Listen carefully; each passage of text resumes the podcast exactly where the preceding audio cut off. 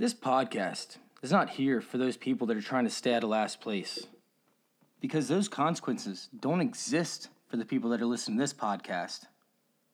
These are the people that always end up in the playoffs but can't seem to get over that hump, or the ones who just want to dominate year after year just to show everybody else they're the champions. Guys, this is a fantasy football intervention, and we're about to intervene with your fantasy football life.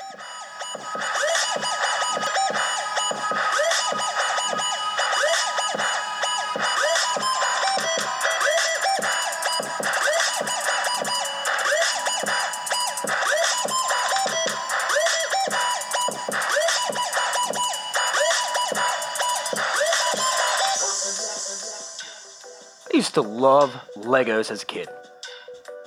Used to love them. Build up all sorts of crazy things. My brother would come in and crush it, knock it all down, piss me off, but then I'd rebuild it and rebuild it over and over and over again. I loved Legos, man. Legos were the shit. My favorite toy growing up as a kid were Legos. And I got to a point, I got to an age where, you know, Legos were really losing my interest just wasn't really into them anymore. Obviously, we all grow out of certain habits, certain things. And, you know, I still mess with them, but it wasn't like my favorite thing to do. And my dad, for Christmas and my birthday, my birthday's December 17th, so it's right there next to Christmas. You know, we didn't have like crazy big Christmases, nothing too insane. There's normally one gift for my mom, one gift for my dad, for my birthday and Christmas combined. Now, this one year, my dad got me a Lego set, and you know, I told him I was stoked, right?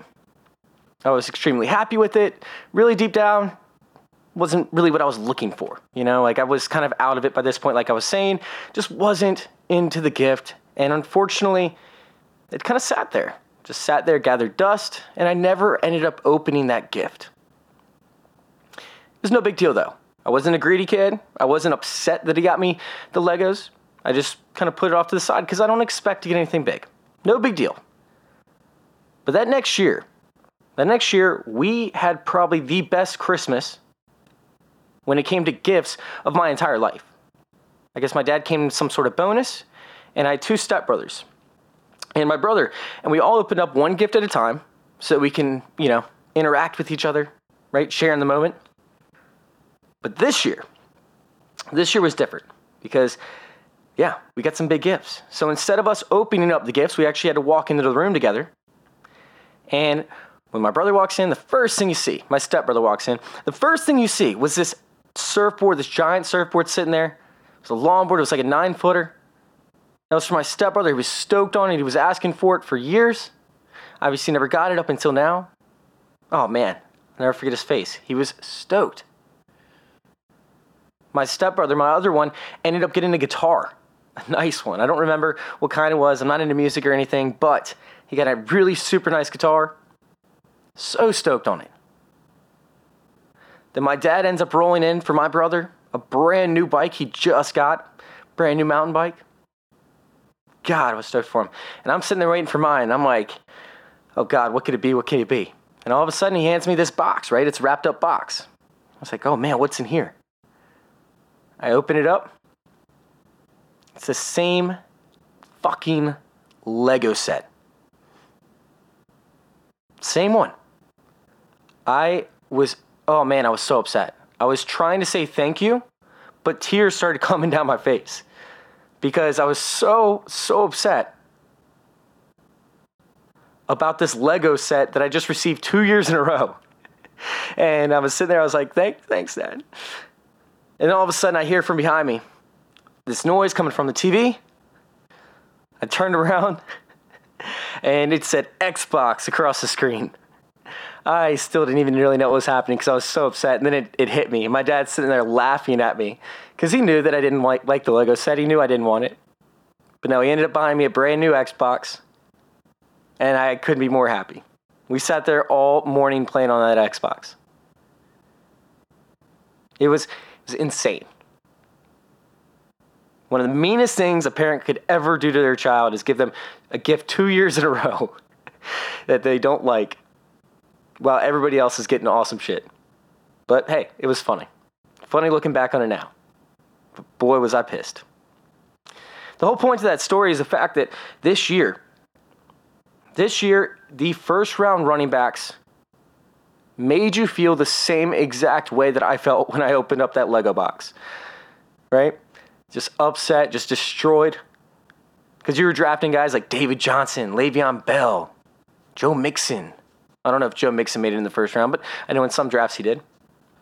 Meanwhile, people are sitting around you celebrating because they got guys like Christian McCaffrey, right? Zeke. Oh, man. He had a solid year. And of course, Dalvin Cook, who just destroyed everything in the beginning of the season. And the reason that I bring that up is because for this episode, I'm going to keep you away from making the terrible, terrible decision that you made drafting Saquon Barkley or drafting Alvin Kamara with the first overall pick.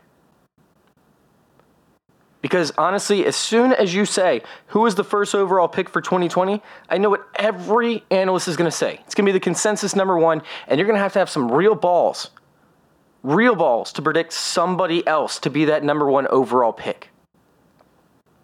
Well, I've got those balls. Now, of course, Christian McCaffrey should be the number one pick, but there are guys that you can look at in other offenses that I actually like more than Christian McCaffrey this year. We just have to see how it plays out. Right now, you got to go with Christian McCaffrey, but I promise you, there's going to be at least three guys that have potential, potential to knock Christian McCaffrey out of that spot. Did you know? Did you know that there has only been a handful of running backs over the past 10 years to finish up as the top running back with a bottom 16 offense. That's brutal. And especially if Cam Newton does not come back and they draft some rookie, some rookie quarterback to come in and take the helm who's going to need time to develop. I don't see Christian McCaffrey finishing up as the number one RB again. And there, there's reasons behind it. If you sit there and you look at the narrative of the bottom tier of offensive firepower, and the quarterback position obviously being a significant point of weakness for the Carolina Panthers, that's one. That's one reason. Other than that, I want to read you off a few guys who led the league. They led the league in touches that year for the running back position. And I want you to tell me any one of those guys that the following year had a good year, or really for the rest of their career. We can start it out with Maurice Jones Drew. Maurice Jones Drew ended up having 386 touches, 386 in 2011. Didn't do shit the year after that. Arian Foster, 391 touches the following year, of course. And then in 2013, we have LeSean McCoy with 366 touches. 2014, DeMarco Murray, 449 touches. Adrian Peterson, 2015, 357. David Johnson, 2016, 373. Le'Veon Bell, 2017, 406. Ezekiel Elliott, 2018, 381. And then, of course, Christian McCaffrey, 2019, 403. Every single one of those players had a significant, significant decrease in fantasy points as a whole that following year. Hell, half these guys fell off the damn map. David Johnson has not been the same. Le'Veon Bell looks absolutely brutal. Right? Adrian Peterson fell off. LeSean McCoy, never been the same. DeMarco Murray, brutal. Completely fell off the map there. Sure, he had what, a thousand yards with the Titans? But was he a top end option? And we can look at other examples like Todd Gurley. It's just the wear and tear. And I understand that Christian McCaffrey is only 23 years old. I get it. But these guys, outside of what, Adrian Peterson, are all under the age of 26. They are not that far off. The average age is looking like it's right around 24 years old at what happened. So it's one year past Christian McCaffrey. Can he continue to do that? That's my second reason why I don't think he's going to end up as the RB1. It's just tough to sustain that amount of work in the NFL. My next reason, right, has to do with, of course, Matt Rhule. Matt Rhule's coming in there, right? He's going to take over this whole entire team, the day to day operations, acquiring players, and he just signed a seven year, $60 million contract. 60 million. Now, when you look at the history of how he run th- runs things, well, actually, before we dive into that, you have to understand that he's going to protect his investment. He's going to protect Christian McCaffrey because he's going to have to have him for at least three or four more years minimum. Is he going to want to completely use him out on a losing team, most likely? That is, needs help on defense, needs help on offense. They need a rebuild.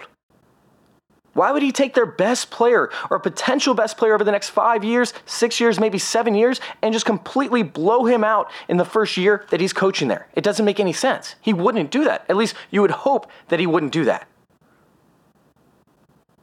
Ron Rivera knew that he was on his way out. That's why Christian McCaffrey was getting every opportunity possible to try and go out there and win the game. They also did not have a quarterback. Now, I could see if they bring in a rookie quarterback that they could end up running Christian McCaffrey at a significantly higher rate than what the average running back would run. But is it going to be 403 touches? I highly, highly doubt that. I would be shocked to see him have over 350. Now, when it comes to Matt Rhule, let's go back into him. Baylor used two RBs the majority of the time. This past year, what's his name? Lovett and Hasty? Lovett had 103 attempts. Meanwhile, Hasty had 109. Year before that, Lovett had 109. Hasty had 86, and Ebner had 69. He likes to divide up touches to keep his running backs healthy. Now, are they going to do that in Carolina? I don't see Christian McCaffrey splitting even snaps, but I could see the Panthers going in and drafting a running back in like the fourth round to take some pressure just take a little bit of pressure off of Christian McCaffrey. There is a counterpoint to this argument, however. And the counterpoint to this argument is the fact that Christian McCaffrey put up over 123 more points in half point PPR than any other running back, which is insane. He had a historic season. It was absolutely insane. So even if you take away, take away 25% of his work, he still was the RB1. Still, that's crazy to me. However, I still feel like there are certain situations that could allow that could allow Christian McCaffrey to be taken, overtaken, I should say, as the number one running back. Now, we we are going to go through a few different guys. But I wanted to lay out that, that land for you guys so you understand where I'm coming from when I say that I could see somebody else being the first overall pick over Christian McCaffrey. I'm going to lay out that negative side. Now we're going to the positive side of other guys. And the first guy I want to talk about is going to be Zeke. Right? Zeke is extremely consistent. He is built to, to handle that workload. And although I just talked about how many touches, of course, Christian McCaffrey's taking, Zeke hasn't slowed down still a young guy, and unfortunately has not been used in the passing game like he needs to be. And that's still a huge, huge concern for me going forward. Because McCarthy, who hasn't had a single running back, a single running back be the number one guy. I mean, his best running backs that he's had since he was in Green Bay, not a single one of them has eclipsed the amount of yards that Ezekiel Elliott had in his worst season outside of the season that he only played 10 games in in 2017. Every single every single year has been better than McCarthy's best running back in what 10 plus years? That is absolutely mind blowing to me. And it, like I said, it's a concern because Zeke did not get touches this past year like he got the year before that when it comes to receptions.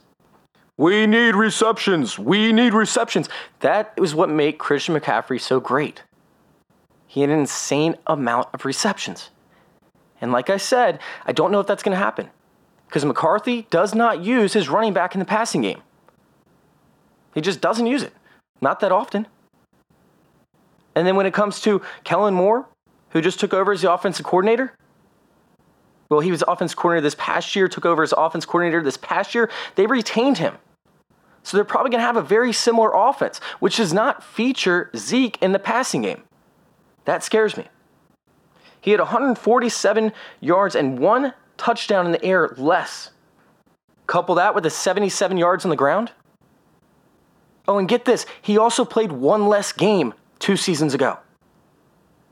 He only played 15. This past year, he played 16, and he has, like I said, what, like 225 yards less total?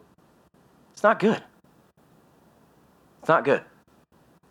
But still, I could still see Zeke being a potential number one option depending on how this offseason looks for Christian McCaffrey.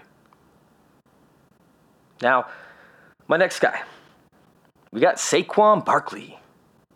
And honestly, I feel like he could be a number one pick this upcoming year, depending on how this offseason goes. They really desperately need to add some offensive line talent, and that's going to be a big theme for this segment. They desperately need to add some off or offensive line talent. But look at these running backs that Jason Garrett, who is going in to take over the offensive coordinator position for the New York Giants, look at who the running backs that he has turned into stars, superstars. Zeke, of course, DeMarco Murray, who had an insane season with him. Felix Jones, who was, God, I mean, he shouldn't have even been in the conversation, and yet he still had multiple fantasy viable seasons. Marion Barber, you remember him? Oh, yeah. And Julius Jones, you remember him? All these guys were under Jason Garrett as the offensive coordinator or the head coach. They have all been viable options in fantasy football. Yeah, I'm taking a shot. I'm taking a shot on Saquon Barkley in quite a few drafts. I'm going to do what I can to see if I can get him because Jason Garrett there as the offensive coordinator could be absolutely insane. Now, what we need to see is the targets because all these guys that I just mentioned from Jason Garrett, they got targets. They got targets. I need to see volume, I need to see targets, and I need to see a built up and revamped offensive line. There are so many good offensive line in this upcoming free agency. They shouldn't be short on any anybody. I know that they need to rebuild their defense, but they really desperately need an offensive line. I mean, you've got Brandon Scherff out there, you've got Thuney, Marshall Yanda, Clint Boling, Andrus Peat at tackle. You've got Bryan Bulaga, George Fant from Seattle. You've got Castonzo, Staley. Yeah. We've got a bunch, bunch of different options to build around if some of these guys can make it a free agency. And the Giants need to invest heavily, heavily in that offensive line. They made a good trade acquiring Zeitler. Now they need to keep progressing and keep moving in to build up that offensive line for Saquon Barkley. Daniel Jones, if he progresses, should open up that offense significantly. And I could see Saquon Barkley getting right back to being that number one option in fantasy. I love it. I love Saquon Barkley this year. Just got to build up that offensive line. Now, Alvin Kamara's next, right? And he wasn't healthy this entire year. Like he was dealing with that ankle issue, and he wasn't being used the same way that he was being used the prior year, especially when it comes to the efficiency. Now, if he can hold up, and and the New Orleans Saints have Drew Brees retire and Taysom Hill take over as the starting quarterback, that could be insane. In fucking insane. Listen, the New Orleans Saints can move and shift their offense over to be a some sort of replica of what the Ravens do. And I'm not saying they run the Ravens offense, right? I'm not saying that he all of a sudden becomes Lamar Jackson, but he has the same sort of skills and ability to run like Lamar Jackson does, but he's a bigger version, less fast, less quick, but he's bigger. He can handle those hits. And that should open up plenty, plenty of opportunity for Alvin Kamara. My only concern is that his targets significantly dip because instead of just dumping it off to the running back when you get in trouble, Taysom Hill might be looking to run instead. Could be counterproductive, but at the same time, I could see Alvin Kamara in the right situation potentially being the number one overall draft pick in 2020. This one's going to shock people because I shit on Joe Mixon constantly, but Joe Mixon could be an option. Probably not going to be, but he could be. Right? Jonah Williams, who was the left tackle, supposed to be the franchise guy, he got hurt. Drafted him with the 11th overall pick, but he got hurt. It was something like a torn labrum in his shoulder. He was out for the whole season almost. Now, if he ends up coming back and they invest in another draft pick or they invest in the offensive line in the free agency, it could be huge. It could be huge. Right? The addition Burrow could end up opening up that offense. But check this out. I want you guys to wrap your brain around this because this idea is a little bit twisted. A little twisted. The Cincinnati Bengals. God, am I drunk right now? Am I really about to say this on my podcast? God, I'm getting ballsy today. Let's do this. This idea is twisted, but let's just say the Cincinnati Bengals, right? They coached the Senior Bowl this past week. And Justin Herbert earned insane, insane reviews. Not only did he work the hardest of anybody there, but they were saying he looked incredible in all the drills that they were having him run. Looked incredible. Not just okay, he looked incredible. And then he exploded at the Senior Bowl. Absolutely exploded. He ended up winning the Senior Bowl Senior Bowl MVP. Crushed it.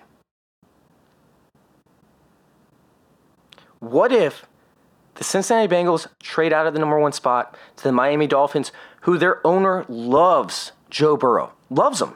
Absolutely loves him. What if they trade their three first round picks that they acquired, maybe a second next year's draft or something along those lines? Miami Dolphins end up with Joe Burrow, and the Cincinnati Bengals end up picking Justin Herbert. Maybe even Tua. If they keep Andy Dalton on for one more year, I could see them going Tua. I mean, it's not absolutely insane, but the, the Cincinnati Bengals have so many holes offense, defense, everywhere. And if they can sign one of these quality offensive linemen, get like a Brandon Scherff in there, which I'm a Redskins fan, I hope he doesn't leave. I hope the Redskins are smart enough to resign him. But if he doesn't, he is a mauler and he is a run blocking guard. They got Michael Jordan at the other guard position, who was okay, not great. They end up cutting. They would have to cut Bobby Hart. They save 7.9 million if they cut Bobby Hart in this offseason. I think they have like 2 million in dead cap space. That's it. So if they cut Bobby Hart, they end up drafting with the second pick a right tackle if they don't sign one in the free agency. All of a sudden, Joe Mixon becomes relevant. I mean, that second half of the season they had was incredible. That was amazing because he didn't have an offensive line. Because that team is not set up to run the ball, it's set up to pass under Zac Taylor's system. The whole entire rest of his team was completely depleted from all the injuries. And then all of a sudden, he just goes off and puts up RB1 numbers with nobody around him. Everybody knew he was getting the ball. And I'm not a big Joe Mixon fan, but I could see, I could see a world where he absolutely goes off. And I think I'm one year too early on this. I think I'm one year too early. I think they need time to develop their players that they're going to pick up in this draft. But what if? Joe Mixon, for me, is probably going to end up in the first round as long as the uh, Cincinnati Bengals do the right thing and acquire some of this offensive line talent. But there is a world where I could see him going number one overall. Not likely, but there is a world. I think I'm just one year too early on it. My last guy, and this is my favorite guy to actually pick as the number one overall pick, and it kind of complicated things because of the Kareem Hunt situation. But Nick Chubb could be a very, very interesting prospect. All right, we already talked about some of these coaching changes in earlier episodes, but Nick Chubb, for me, is a must buy this season, especially if you need to win a championship, because Stefanski went over to the Browns, took over the head coaching position. He's coming from Minnesota, where they used Dalvin Cook to dominate. Bill Callahan, who is one of the best offensive line coaches in NFL history, history, is now taking over the offensive line coach for the Browns. And this is kind of funny because this is exactly the same thing that I wanted the Redskins to do. Instead, we end up with knucklehead Riverboat Ron. But what if they go out, and we already talked multiple times about all these free agents, what if they go out and they acquire a couple of these free agents to replace guys like Zeitler, right? They use their, their first round pick on a young guard. Kareem Hunt goes somewhere else and signs, although now it's complicated because he is having this issue. But I mean, he's a starting caliber running back. He is a starting caliber running back. He actually outsnapped Nick Chubb three of the last eight games. And that had a big piece to do with why Nick Chubb kind of fell off towards the end of the season. But in that beginning part of the season, he was dominating. I mean, up until what, week one to week six, he was RB3. He was the third best running back from weeks one to week six. And this was on a losing team with a bad offense. They ended up going down in games, and he barely touched the ball in all the fourth quarters. He had one of the least amount of touches of any running back in the NFL in the fourth quarter, at least starting running backs. I don't know. I just feel like there's a chance, there's a shot that if Nick Chubb can get his, his hands on the ball, and get those touches in, that he could absolutely go off and is likely to happen. Because for the Minnesota Vikings prior to that bye week, Cook had no less than 16 touches in a game. That's very, very similar. His touches were almost equal to Christian McCaffrey. Could the Browns do the same thing with Nick Chubb? And I think that's very, very possible if if Kareem Hunt does not come back. Kareem Hunt does not come back and they invest in offensive line with the best offensive line coach who helped Adrian Peterson dominate. Like, what? Yeah, there's a real chance that Nick Chubb could go number one for me. A real chance. Him and Saquon Barkley for me are, are both in the conversation right now. Now, I know a lot of people want to go with Aaron Jones. That's a potential uh, landing spot, especially with Jamaal Williams. Jamaal Williams will be a free agent, I believe, this year. So if the Green Bay Packers do not re-sign Jamaal Williams, it, I could see that happening. And even if they do, it still could be a conversation of topic. But that defense has has to continue dominating. They have to continue dominating. And there's a good chance they do because their cornerbacks are young, secondary is extremely young, and they got both Preston Smith and Za'Darius Smith under contract for multiple years. So yeah, I could see that happening. Very realistic chance that Aaron Jones could be up there as well. But I don't love it. He's a late first rounder for me. I know I, I'm going to hear it from Derrick Henry truthers and Aaron Jones truthers. I know I'm going to hear it. But those two guys for me, I probably won't have very many shares because I think that they're going to go higher than what I'm willing to take them. Now, uh, with this episode, I was just going to do the running backs and then I was going to jump into something else. But I started looking at it and I'm like, man, wide receivers are pretty sexy. And so instead of doing what wide receivers I would take with the number one pick, because I don't think I would, I don't think I'd take one in the top three picks. Maybe Michael Thomas, maybe. But I went in and I looked at guys that could supplant those top tier wide receivers. Happens every year. Somebody sneaks in there. For me, my first guy is going to be A.J. Brown. A.J. Brown, it's going to be tricky. It's going to be tricky for him because obviously the Tennessee Titans, they got this theory they want to run the ball. They want to run the ball. That's what they want to do. But check out this little nugget, okay?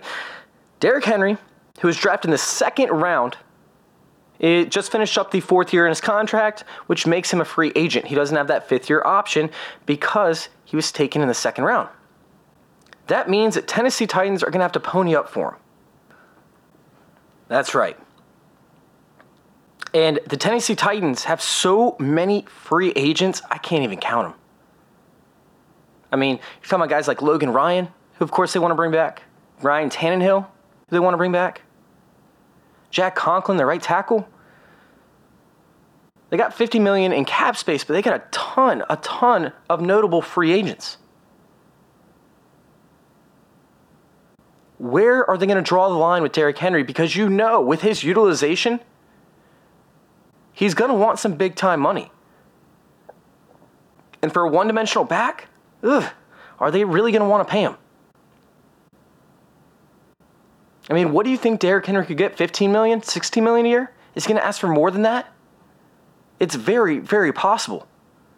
And if they end up re-signing Tannehill for let's just say 25 million or 20, say 23 million, because the market for the quarterback is going through the roof, at least 30 million. I mean, I'm sorry, at least 23 million. Right? He wants to get 18 million. That's not going to be good. Now, I'm sure that there are guys that they can cut, and I haven't really looked into that much.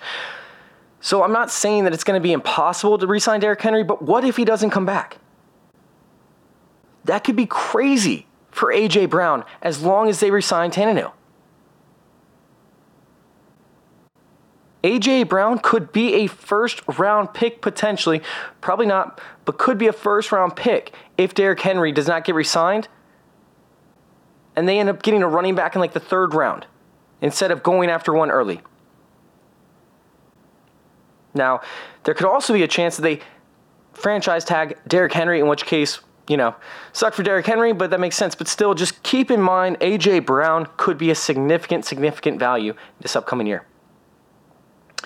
My next guy to bump out that top tier, guys, is going to be Kenny Golladay. Kenny Golladay might not be that shocking. He was the number six overall guy in half point PPR this past year. But Stafford, if he comes back healthy, right? And that back issue doesn't bother him. Or if they draft a quarterback to develop, that could be awesome for Kenny Golladay. And I could definitely see him making his way into that top tier this year. In fact, I think that he could be the number one overall wide receiver. I mean, David Blough, my little pop gun pistol, right? Pistol pop gun, David Blough, Blough, Blough. I mean, he allowed Kenny Golladay to be a wide receiver six. It obviously wasn't just him. He had some pretty big games with Matt Stafford, but still, Kenny Golladay could end up being a monster this upcoming season if Stafford comes in and plays that whole season. I mean, this past year, he had a 65 reception, 1,190 yards, and 11 touchdowns. This is his second straight year of 1,000 yards. He is going to be very reliable, he's going to be very safe. And for me, I have him as a second round pick. Late second, early third. Next guy.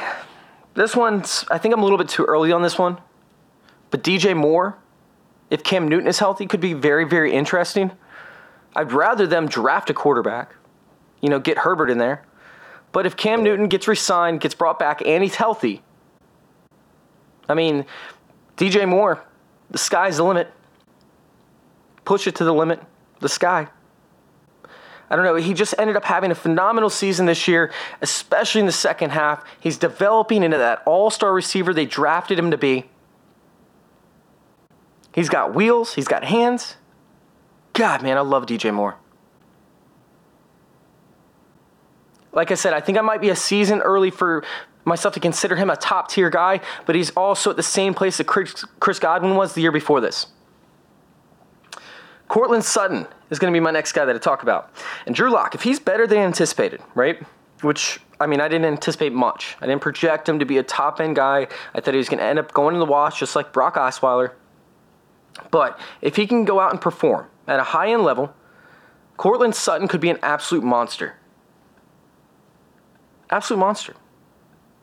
On top of that, could you imagine if Denver goes out and drafts a guy like Ruggs? A guy that can stretch out that field, that can prevent double teams from happening on every play up against Courtland Sutton. Open up the middle of the field for him. I mean, this guy's a red zone threat. He's a between the 20s threat. You can use him anywhere. And if Henry Ruggs can go in there and help him open up the offense, it could be insane for the Broncos. If I'm the Broncos, I'm investing in wide receiver and I'm investing in the offensive line because I don't think you're going to need any other spots on that offense to be invested in. And that young, young team is going to be a team to reckon with for the next, what, five to 10 years? God, man. Denver's sexy, and so is Courtland Sutton. I love it, man. I think he's going to get knocked out of that top tier. When it comes to my next guy, and I'm pretty much going to get a, a lot of hate for this one, but DK Metcalf.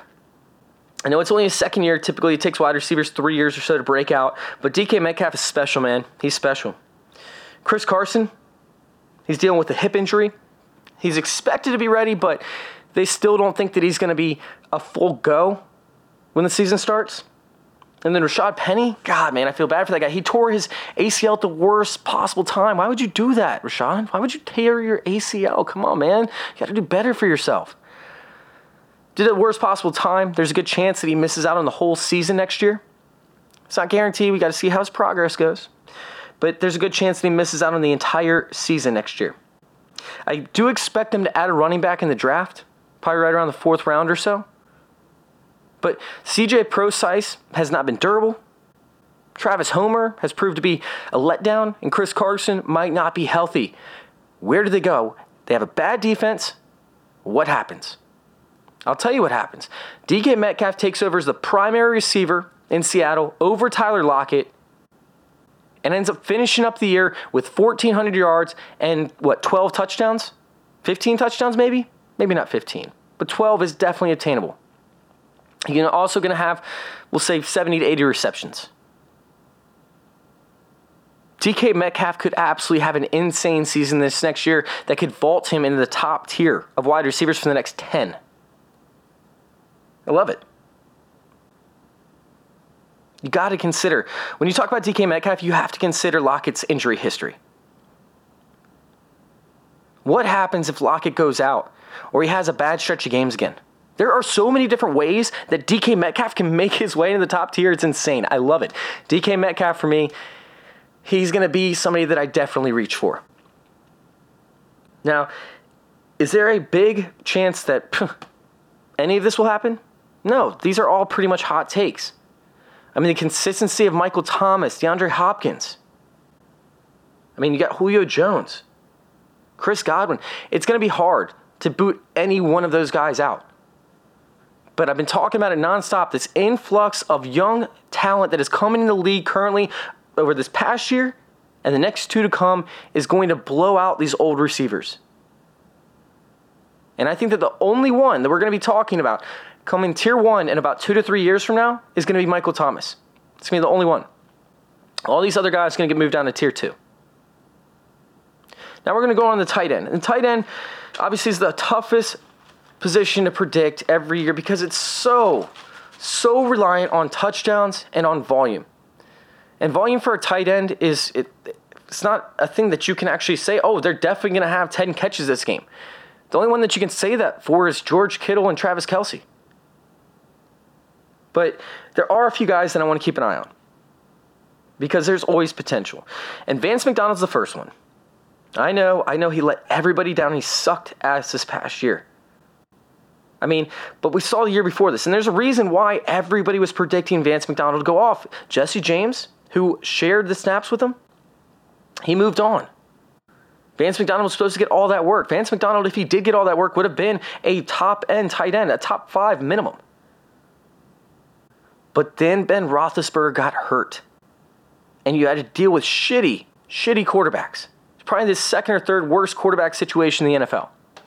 Vance McDonald with Ben Roethlisberger two years ago when he had to share the field with Jesse James had 50 receptions for 610 yards and four touchdowns.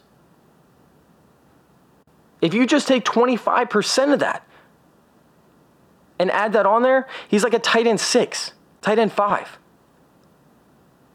If you end up increasing that, like just say that he gets 1,000 yards, 1,200 yards. If you double that with Ben Roethlisberger at the helm, God, man. Now, we do have to keep an eye on that because Ben Roethlisberger is obviously coming back from that injury. We have to see how he's throwing. The arm strength, if it's still there. But that could be a good thing if his arm strength isn't because he won't be able to push it downfield. He'll be going to Vance McDonald. It could be gold. It could absolutely be gold with Vance McDonald this upcoming year, and I'm going to be taking a shot on him. You might not even have to draft him. That's the best part. You might not even have to draft him. Evan Engram's my next guy. Hopefully. Hopefully he can stay healthy. Right? He's been having issues.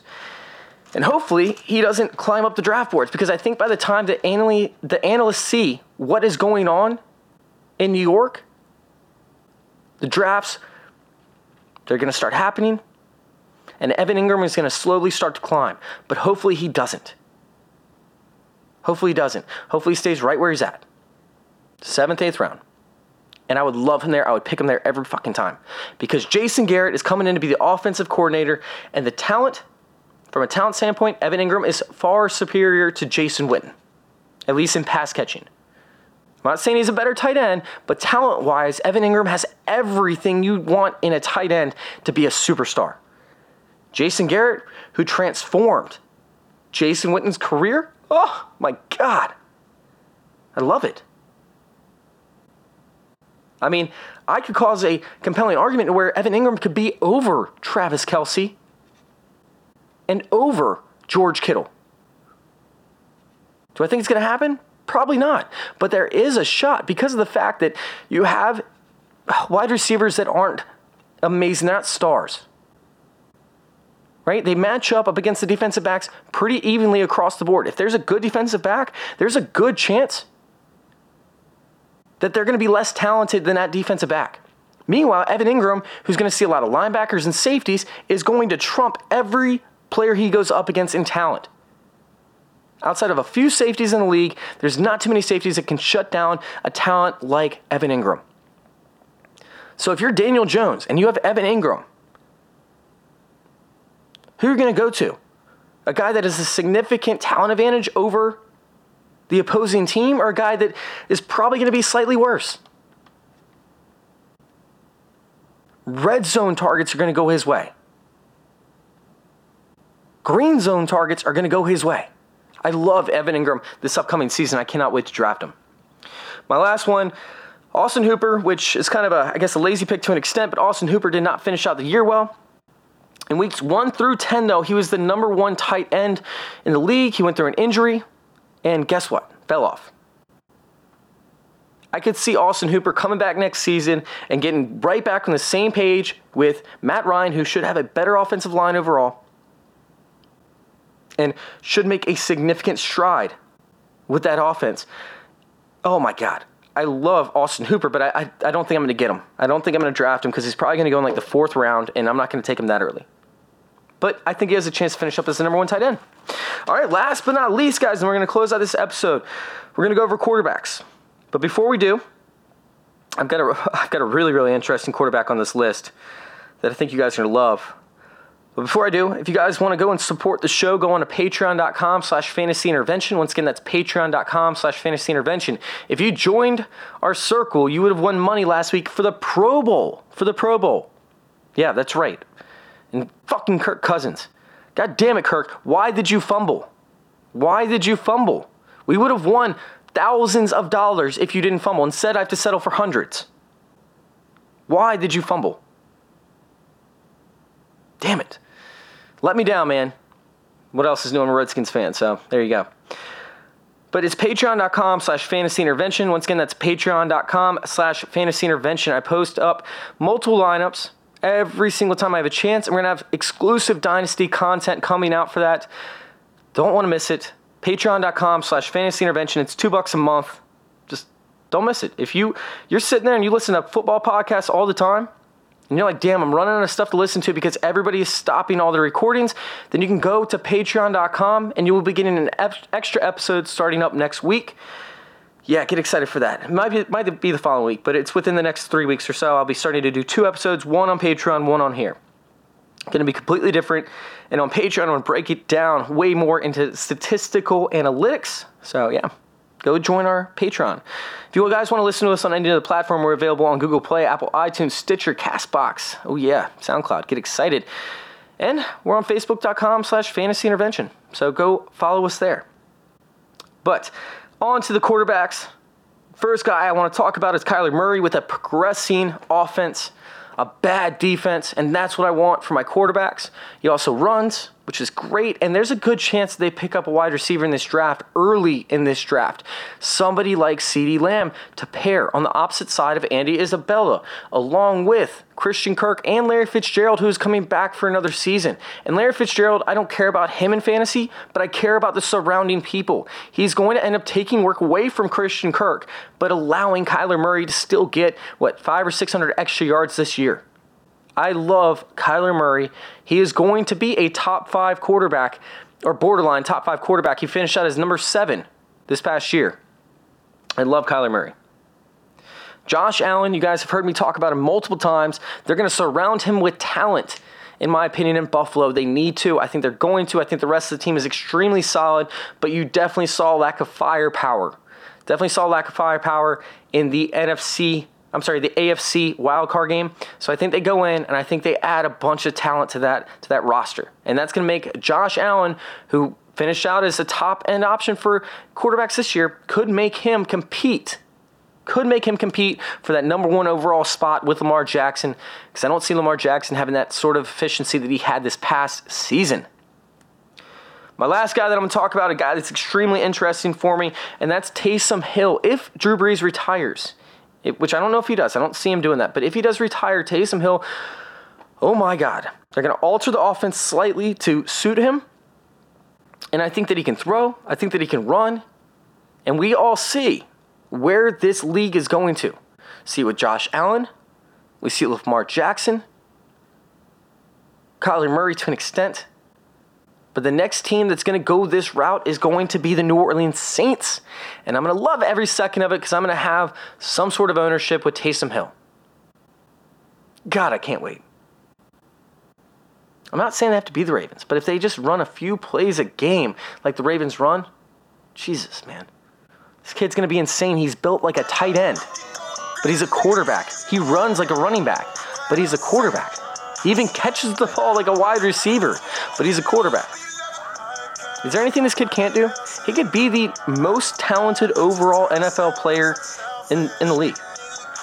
He could be. I love Taysom Hill, man. Anyways, guys, that's going to wrap it up for us. Oh, big shout out to Fantasy Football Discussion, by the way. Love you guys. And thank you guys once again for listening. Thank you for letting me intervene with your fantasy football life. I'm out. Niggas is dope. The switch up is dope. The pick up is dope. They feeling the way. They know the go. Hey, hey, hey, hey. I got it made. My niggas is made. I'm getting my money. My nigga, I'm paid. The pussy is good. My credit is great. All I want is a yacht. That's how you bang a podcast.